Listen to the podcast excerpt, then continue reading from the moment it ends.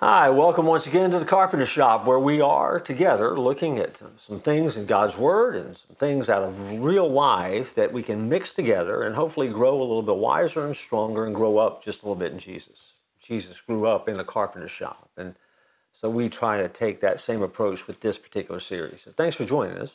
Today, the verse we look at is in Hebrews 1 7.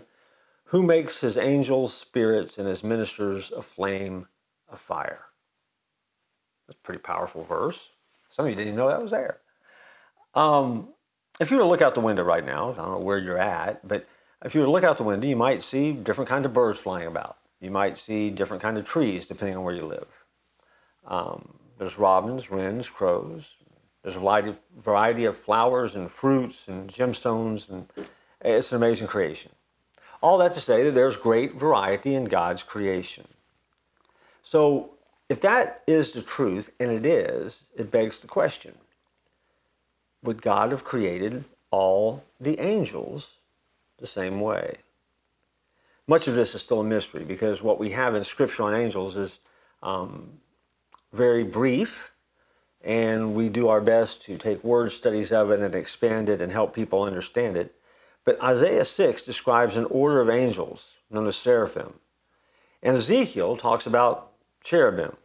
And then two angels, Michael and Gabriel, they're called archangels.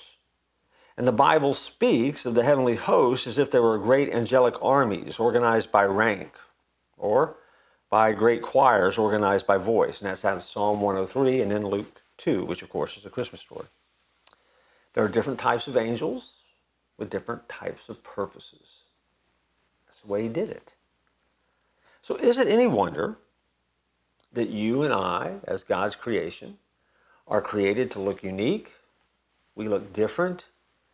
And while we have one purpose, to be obedient and follow God, our practical purpose of how we live and what we're trying to achieve here on planet Earth is very different.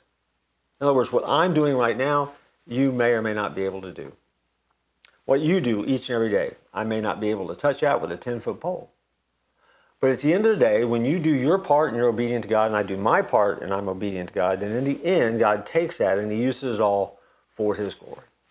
And so, the variety that God puts in this world around us is just a reminder of how big and powerful and bold and majestic and creative God really is.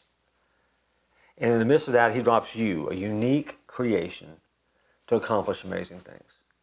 Only God could do that. And that's who you are. And that's who I am. And so together we will make an impact. I guarantee it. I look forward to joining you next time here in Carpenter Shop.